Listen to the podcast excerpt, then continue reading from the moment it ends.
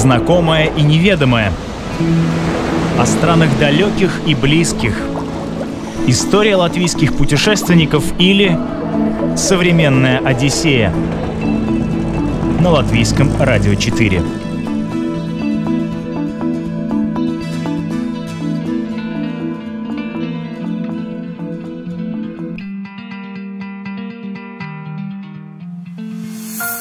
Кто-то любит путешествовать по городам, кому-то интереснее природные объекты, кто-то ездит по самым популярным туристическим местам, где предлагают развлечения на любой вкус, или же по самым знаковым достопримечательностям. А вот Виктория Трофимова-Гайки по выходным отправляется исследовать церкви Латвии. Сегодня мы отправляемся в увлекательное культурно-историческое путешествие через века и художественные стили. Это программа «Современная Одиссея». Меня зовут Елена Вихрова. Поехали! Современная Одиссея на латвийском радио 4. Виктория, откуда у вас такой интерес э, к церквям? Не знаю, я, наверное, поняла. Я сама из Латгалии. У нас очень развито. У нас храмы разных конфессий. И ты как-то привыкаешь к этому прекрасному. Я сама не религиозный человек, но э, наблюдать эту архитектуру — это создание трепетное отношение человека к своей истории, к культурным ценностям. Через храмы это очень хорошо наблюдается. И плюс, конечно, ты проносишься через века, когда смотришь на все эти здания и чувствуешь отношение людей к тому наследию, которое у них есть. Я просто смотрю на ваши фотографии с ваших маленьких путешествий по Латвии, везде архитектура. Вы как-то связаны с архитектурой? Нет, я не связана с архитектурой, но я вообще пианист. Я окончила консерваторию, музыкальную академию имени я заповедала. И, в принципе, кто тоже когда-то сказал, что архитектура — это увековеченная музыка. А вы вообще из путешественников? Ну, знаете, есть такая категория людей, которые вообще не могут сидеть без путешествий, постоянно куда-то ездят. Вы из тех или вы только во время ковида открыли для себя путешествия? Скажем, я люблю выбираться на свежий воздух, да, но прошла первая волна, прошла вторая волна. В принципе, за граница меня не так сильно не привлекала, сколько я подумала, хватит сидеть заперти. Это надо использовать как-то выгодно. Мы использовали это время выгодно, я скажу так, я открыла для себя за время вот второй волны, именно с ноября и до вот нынешнего момента я открыла для себя в Латвии столько, сколько я не открыла за все 25 прожитых лет. Это было удивительно, потому что с каждым визитом вот какой-то город, какой-то поселок, с каждой прогулкой, с каждым путешествием местного масштаба я просто понимаю, что я влюбляюсь в эту страну больше и больше. А как вы выбираете маршрут? Вы заранее составляете, читаете информацию или как у вас происходит? Когда как на самом деле, иногда мы составляем маршрут, мы отмечаем эти главные точки, где мы могли бы проехать, но потом мы куда-то все равно сворачиваем. Угу. Мы понимаем, что нам что-то может на карте там засветить, мы так давай съездим, посмотрим, что это. Был у нас целенаправленный поиск вот этих руин, этих развалин церквей, потому что не каждый навигатор их покажет. И тогда мы уже ездили, действительно их искали, чтобы отметить, чтобы найти. Тогда это было целенаправленно. Ну, а так, в принципе, а как это... он рождается уже по дороге. А как это было, как вы искали? Мы увидели одну фотографию, и это было на тот момент как раз была церковь Нитаура. Мы увидели эти развалины православной церкви, где этот купол обвалился решили, надо найти. Это очень интересно, тем более, что пока это было зимой, и как раз это не закрытая деревня, это легче найти. Mm-hmm. Вот, мы предположили, где это может быть, мы отправились и ездили действительно рядом, смотрели. Ну, прям квест. Да. Начнем наш тур с Риги. Церковные башни, образующие неповторимый силуэт старого города, считаются одним из символов латвийской столицы. Важнейший храм города – Рижский Домский собор, гордостью которого является орган, признанный одним из самых ценных исторических органов мира. Церковь Святого Петра – самая высокая башня в старом городе, со смотровой площадкой на высоте 72 метра. В католическом соборе Святого Якоба в 1522 году были прочитаны первые в Риге проповеди, что ознаменовало начало реформации в Латвии. Многие задаются вопросом, почему шпили самых древних и ближних к Даугаве церквей венчали не кресты, а петухи. Есть три объяснения. В языческой традиции крик петуха отпугивает нечисть. Согласно крестьянской традиции, петух символизирует бдительность, бодрость духа, устремление к нетленному просветлению. И третье, на практике петухи использовались как флюгера, что определяло жизненный ритм Риги как портового города, где причаливало множество парусников. В годы советской власти, когда церковь и религия преследовались, церкви нередко использовались для других целей. Например, в англиканской церкви Святого Искупителя находился студенческий клуб, а многие культовые постройки служили складами. А в крупнейшем православном храме в Риге, соборе Рождества Христова, находились Дом знаний и планетарий планетарий. В настоящее время храмы вернули свой статус. Что ж, со столицей понятно. Отправляемся дальше. Первая, значит, страна, в которую мы направимся, это страна Сунтажей. И вот этот парк Леле Кангари. Большой Кангари – это самый большой природный хребет Латвии. Он расположен в Ропорском крае. И помимо того, что там есть болото, там очень хорошие деревянные настилы. И интересно тем, что там есть древнее поселение Ливов и озеро. Вот. Там можно подняться на вышку, посмотреть округу. И сейчас вот пока как раз листвы нет, это все очень красиво видно. В Сунтаже, в Сунтаже есть поместье. Поместье это сейчас работает как школа, но является хорошим памятником построением конца XVIII века. Вот.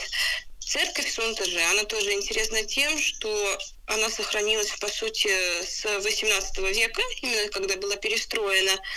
И там сохранились алтарь, все скамьи, еще с 18 века. Они просто были отреставрированы. Вот. И также, конечно, там церковный колокол, один из больших в Латвии. Это сразу видно, когда заезжаешь в Сунтаж. Это огромная башня, это старая башня. Просто кажется, ты попал в какие-то средние века. Одна церковь на все село и ничего больше. Но там есть еще развалины православной церкви. Это интересно в том плане, что она была построена относительно недавно, в 1909-1909 году там был хороший приход, но после Второй мировой она разрушалась. Вот. Эти развалины. Дальше что еще там интересно? Там остался купол. Зайти внутрь туда нельзя, но купол там посмотреть можно, обойдя вокруг церкви. Недалеко от Сунтажа это поместье Малпилс. Оно чем-то даже напоминает поместье Сунтажа, тоже в таких же желтых тонах, тоже такой классицизм. Вот, последняя реставрация там была, по-моему, около 15 лет назад. Но там интересно то, несмотря на то, что это гостиница, сейчас это отель и ресторан, этот облик усадьбы он максимально приближен к этому историческому. Вот, и если кто-то хочет там снимать номерок или что там, конечно, можно оценить весь этот реставрированный интерьер, эти печи, эти камины, дубовую лестницу и паркет. Также там есть старая лютеранская церковь, старинная, сохранившаяся тоже еще со времен с 13 века, когда она была деревянная и потом перестроенная. И интересно она тем, что там есть орган, который создал мастер Каспар Скерстенс. И это было таким образом, что во время создания органа сам мастер умер. Его работу уже закончили. И также его проект, тоже его орган есть в стенде. Там же по пути недалеко есть шведская церковь и ее руины. Она сохранилась в 17 века, очень хорошо сохранилась, потому что она из валунов и известняка. Вот. Рядышком есть Нитаура, тоже такой поселок. Там есть лютеранская церковь. Она такая пережившая, скажем, все времена, тоже советские благодаря одной интересной женщине, прихожанке Австрии Ваннеге.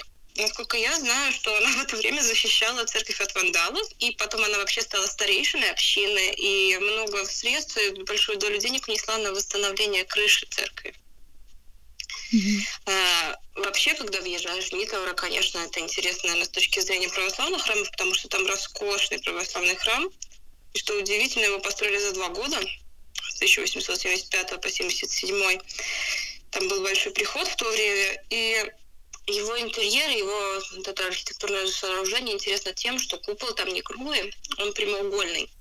И нет этих типичных э, лука, ну, таких луковиц, mm-hmm. как у всех тех проходов, у окон в православной архитектуре. Там это все У-образное. Колокол отливали в церкви. И интересно, что его не смогли из-за того, что он был отлит внутри, его не смогли вынести после Второй мировой войны, просто снаружи, и поэтому он сохранился. Там же рядышком есть Зауба тоже интересная церковь, она лютеранская. Вроде кажется, эти лютеранские церкви, они все похожи. Mm-hmm. Перестраивали их в, 20, в этом начале 20 века, в конце 19-го, в этом национальном романтизме. Но в Заубе она интересна тем, что у нее необычная башня. Раньше это была такая каменная башня с пирамидальным шпилем, а потом в 1911 году ее перестроили. И сейчас она с таким высоким острым шпилем. Также там есть православная церковь Святого Николая. Но она разрушается сейчас это опять руины, то, что осталось, но что интересно, они принадлежат проекту Роберту Августу Флугу. А это, я не знаю, знают ли другие, но это автор проектов Рижского собора Рождества Христова и также здание Сейма. Вот. Вообще интересно, что в таком тоже поселке была построена церковь. А почему? Потому что в то время количество прихожан именно православного прихода оно было в 3-4 раза больше даже, чем лютеран.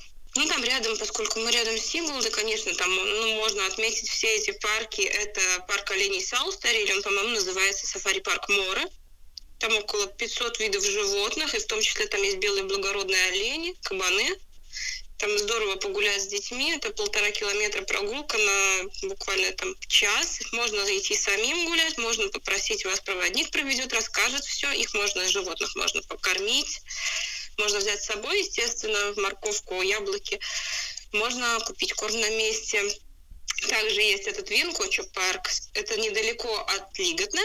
И тоже для семейного отдыха он интересен. И плюс еще как объекты к просмотру, там есть маленькие макеты поместий. Как раз таки вот этих маленьких поместий Латвии, которые можно посмотреть. Рядом еще есть мельница Эрик. Я думаю, те, кто ездит в Цесис, ее лучше знают, потому что ну, часто по дороге в Цесис можно вот слева от дороги как раз увидеть эту речушку, эту мельницу, этот парк. Там тоже это все знают. Камни, валуны с лицами непонятные, там всякие выражения у них. Плюс мельница сохранилась этим колесом. Там можно погулять, там тоже оборудована зона отдыха. А в Лиготне все знают, что вообще в долинах реки Гауи много пещер, много скал. И вот интересно, это Анфабрика, где специально сделаны искусственные гроты и выемки в скалах. И еще недалеко от Святой Источник и Волналос. Современная Одиссея на латвийском радио 4.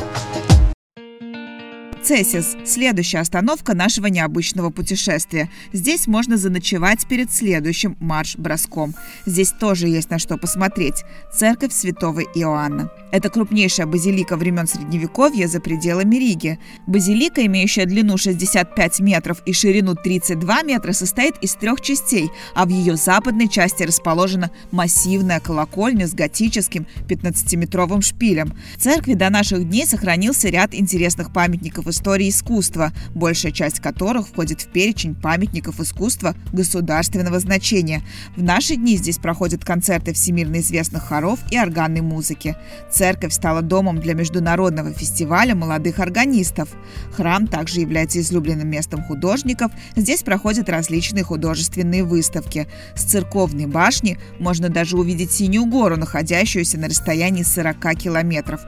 Порог церкви находится на высоте ровно 100 метров над уровнем моря рядом с Цесисом, что мне лично было интересно самой таким открытием. Это наши привычные руины, кажется, в Цесисе, но рядом есть Рауна.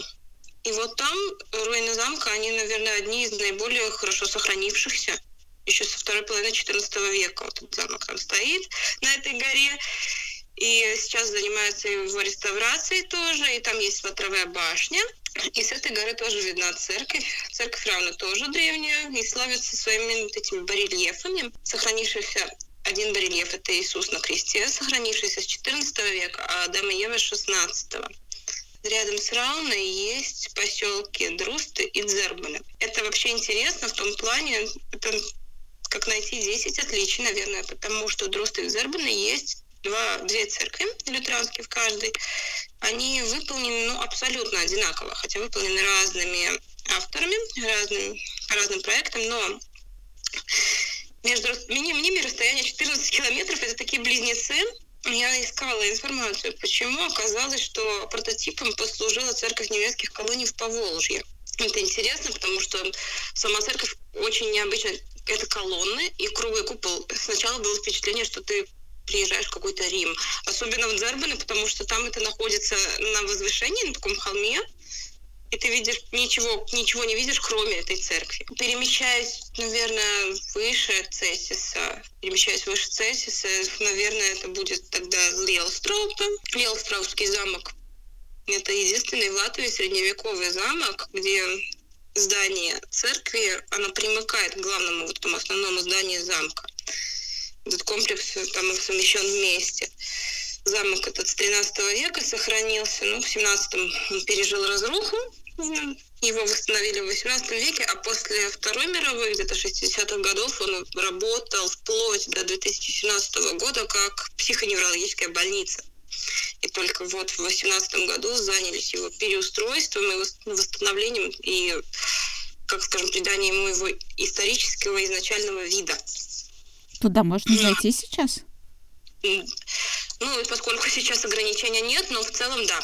Вообще он функционирует, там есть библиотека, и его можно посмотреть изнутри. Вот, и еще я не знаю, можно ли зайти в церковь на данный момент. Рядом от Лелстропа недалеко есть Ледурга. Там тоже, это, как я говорю, поселки одной церкви, но это стоит того, чтобы туда съездить, потому что церковь очень красивая, большая лютеранская, и она известна тем, что там э, служил отец Гарлипса Меркелиса.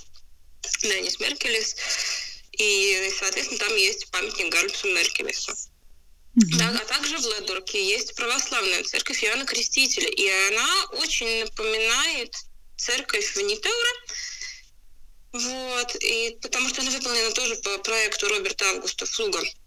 Только она меньше в размерах, и у нее уже круглые купола, зеленые, такие типично православные, луковичные. Вот, недалеко есть поселок Выдрожи, и там есть поместье. Поместье сейчас функционирует как школа, причем уже давно. И оно было построено в XIX веке и принадлежит роду фон Будбергов. Я не знаю, знакома ли вам эта фамилия, но это интересно тем, что роду Будбергов принадлежит еще и Турецкий замок принадлежал, и поместье в Гарсена.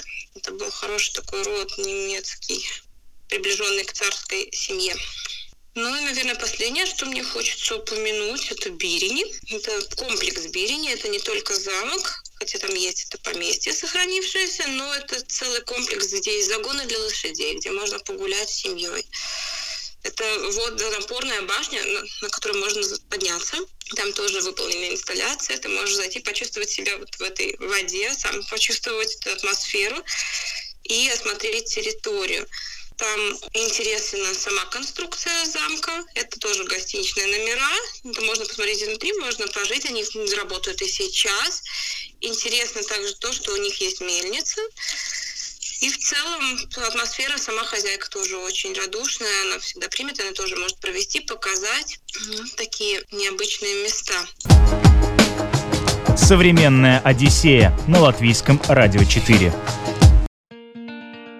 Перенесемся в сторону Елговы. Башня Елговской церкви Святой Троицы – одно из самых посещаемых мест этого городка. Здесь можно осмотреть захватывающие интерактивные исторические экспозиции, полюбоваться панорамой Елговы и получить туристическую информацию. Размещенные на трех этажах башни исторические экспозиции с интерактивными элементами – прекрасный пример взаимодействия старины и современности. Историческая экспозиция «Народный костюм Земгал» рассказывает об истории народного костюма этого региона, характерных узорах и разнообразии цветовых сочетаний, дает представление о процессе изготовления одежды. Историческая экспозиция Елгова и Церковь Святой Троицы в разрезе эпох представляет материалы археологических раскопок в исторической части города и рассказывает о реконструкции башни башни. Историческая экспозиция «Земгала. Колыбель президентов Латвии» посвящена первым четырем президентам государства, выходцам из Земгала, а также тем жителям Елговы, которые были удостоены городских и государственных наград. На смотровой площадке девятого этажа башни через стеклянный пол можно полюбоваться панорамой города, которая прекрасна в любое время года. В выставочном зале можно посетить различные художественные выставки. Но это далеко не единственный объект для посещения любителям сакральной архитектуры вокруг Елговы катаясь, я скажу так, там невыгодно ездить, если вы хотите наблюдать архитектуру, потому что очень много скуплено уже как частная собственность. То есть везде заборы, приводы, пошумсы, ничего. Но мы поездили, и мне было интересно, так что мы заехали до Рундала, мы заехали в Межутно. Вот это поместье Межутно, Мазможутно, не Мазможутно, а просто Межутно. Там, получается, большой замок и маленький, как этот домик тоже. Это было таким чудесным открытием, красивый, очень отреставрированный. И плюс, как, наверное, из таких простых вещей, когда мы ехали уже на обратном пути, это было Тетела, и там есть простая башенка на берегу реки с смотровой площадкой. Она маленькая, но она настолько ухоженная, настолько мило выполнена. Я не знаю, с какого века она сохранилась, но это очень красивый вид на природный парк. То очень мило наблюдать было, как идет лед по реке. Из того, что скуплено рядом с Елговой, все-таки, наверное, упомянула бы вот этот поселок Ауца, Вец Ауца, Крони Ауца, вот этот весь комплекс, потому что в Ауце тоже интересно. А там что? Это а тоже неоготический замок Вецауский. Он тоже такой хорошенький, тоже церковь. Там, причем, когда проводилась, последний раз проводились э, работы в парке церкви, там были обнаружены э, сохранившиеся со времен э, Второй мировой войны останки немецких военных. Вот, и они тоже, экспозиция размещена на улице, можно увидеть объекты, их инструменты, их э, какие-то личные вещи, каску. Плюс, конечно, это, опять же, интересная атмосфера самого города, потому что там очень много таких зданий из красного кирпича, таких сохранившихся, наверное, с начала 20 века. Там есть солнечные часы в форме такого рога, даже не знаю, что это за рок. Я не могу его даже как-то вот описать. Это то ли рок викингов, то ли это рок изобилия. Очень красиво. И сама мэрия города, она тоже очень выделяется на фоне всего этого ансамбля. Там еще и рядом есть Бена. Бена тоже отреставрированное поместье, оно тоже такое не романтическое, не готическое, тоже с башней красивое. Недалеко как раз там есть и мельничное, старое мельничное озеро, но здание заброшенное, но тем не менее функционирует. И недалеко есть церковь Пенкула. Пенкула церковь лютеранская, она интересна тем, что там здание, именно, ну, алтарь, он смещен на север. Просто по-другому не могли построить. Ну да, она тоже такая необычная, она зеленого цвета. Это очень, на самом деле, редко. Обычно лютеранские, если реставрируют, они такие желтенькие или белые. А вот эта церковь Пенкула, она выделяется, она зеленая, с интересной такой башней острой. Церковь Пура, она напоминает Курменскую церковь, а церковь Курмана, она католическая. И она сделана по похожему проекту, но вот внутри она немножко иная. Внутри она интереснее. Там стоит рояль. Ух ты. Там есть, знаете, что там есть? Еще там есть клетка с голубями. Mm. С белыми голубями их, видимо, выпускают на свадьбы, но вот мы ездили туда в зимнее время, и они там грелись. Так было интересно, потому что мы уже настолько были замерзшими, скажем, уставшими от зимы, и ты заходишь в эту церковь, и там это маленькая жизнь. Mm. Самая необычная церковь, как, какую бы вы назвали самой необычной в Латвии? Самая необычная mm-hmm. для меня была открытием лютеранская церковь в Пуре. В Пуре она я сначала думала, что это католическая, потому что она такой привычной для католических церквей формы, и у нее очень интересно, у нее на куполах, на верхушках этих башенок э, розочки или даже как вот цветы ландыша напоминает. Mm. Там очень красивые витражи, а рядом растет дуб. И тоже, я не знаю, это такой старый дуб, он огромный, ему в лет 400. Вот такая, ее незаметно, она незаметная. Это было, мы ехали зимой, и если бы мы приехали туда уже в зеленое, в теплое время года, я не думаю, что ее даже заметно. А как вообще вы в целом, как человек, который любит церкви очень осматривать, как вы в целом можете оценить их состояние? Ну, понятное дело, что есть и прекрасные примеры, и, и плохие примеры. В среднем как? Ну, у нас в Латвии на самом деле хорошо, хорошее отношение к церквям. У нас много реставрационных работ идет везде у нас внутри. Если зайти, конечно, тоже всеми силами прилагаются усилия, чтобы обновить, как-то укрепить. Также было вот как с ропажами.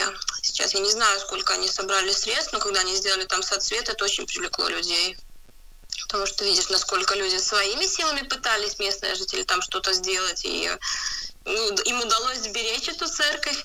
И если сейчас они привлекут средства, это тоже будет хорошо. Расскажите эту историю про Ропажи. Ну, в Ропаже перед Рождеством, во время Адвента, там украсили церковь разными фонариками, разными декорациями, золотистыми украшениями. И это было в сотрудничестве, я так понимаю, это магазин Лактус. Да, сеть магазинов флористических Лактус. Они предложили свои услуги, пожертвовали деньги, чтобы привлечь людей, туристов, и туда запускали людей с ограничениями совсем, но там можно было действительно пережить что-то красивое, чудесное время ожидания Рождества. Вход был бесплатный, то есть можно было спокойно зайти, и единственное, что люди по желанию могли оставить пожертвования. Ну да, это также вот как, э, я не знаю, как называется эта церковь э, в конце улицы Авато, где по выходным проводились э, концерты органной музыки и тоже собирали пожертвования. Я так понимаю, что они тоже шли как-то на восстановление церкви. Это, получается, Павел, Павла, наверное, Павел да, да, да, да, да, да, да, да.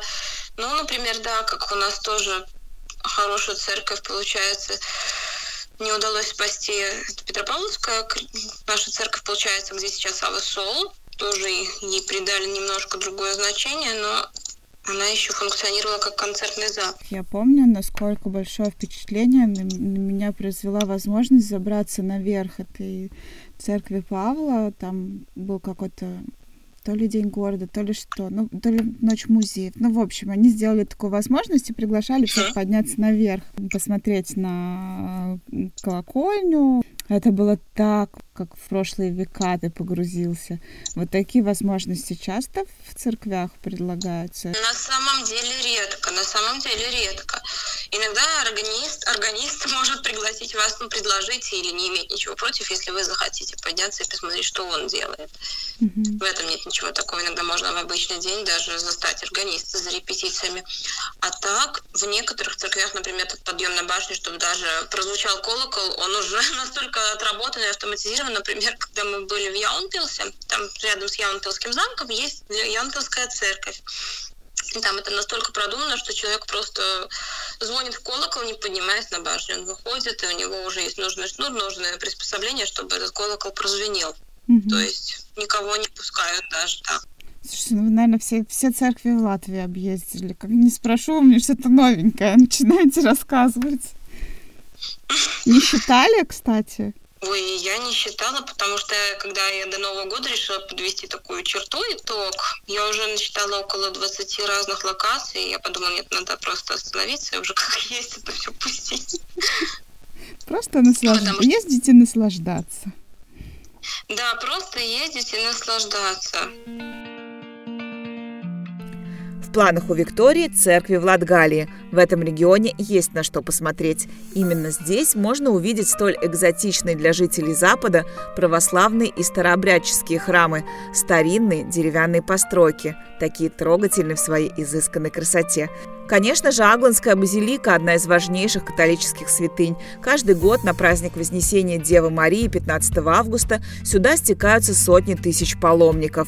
В этой церкви, выстроенной в стиле барокко, хранится икона Пресвятой Богородицы, с которой снимают покровы только в торжественные моменты, в дни церковных праздников. Особого внимания заслуживает Ерсикская Благовещенская церковь. Это не только единственная железная церковь Латвии, но и передвижной храм, который был построен в начале 19 века в Одессе, в 60-е годы перевезен в Даугавпилс, а с начала 20 века находится в Ерсике. Казалось бы, Латвия такая маленькая, а каждый раз здесь можно найти что-то, что заставит смотреть и слушать, открыв рот.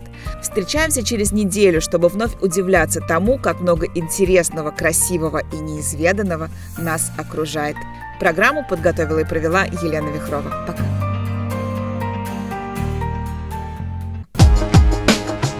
Современная Одиссея на латвийском радио 4.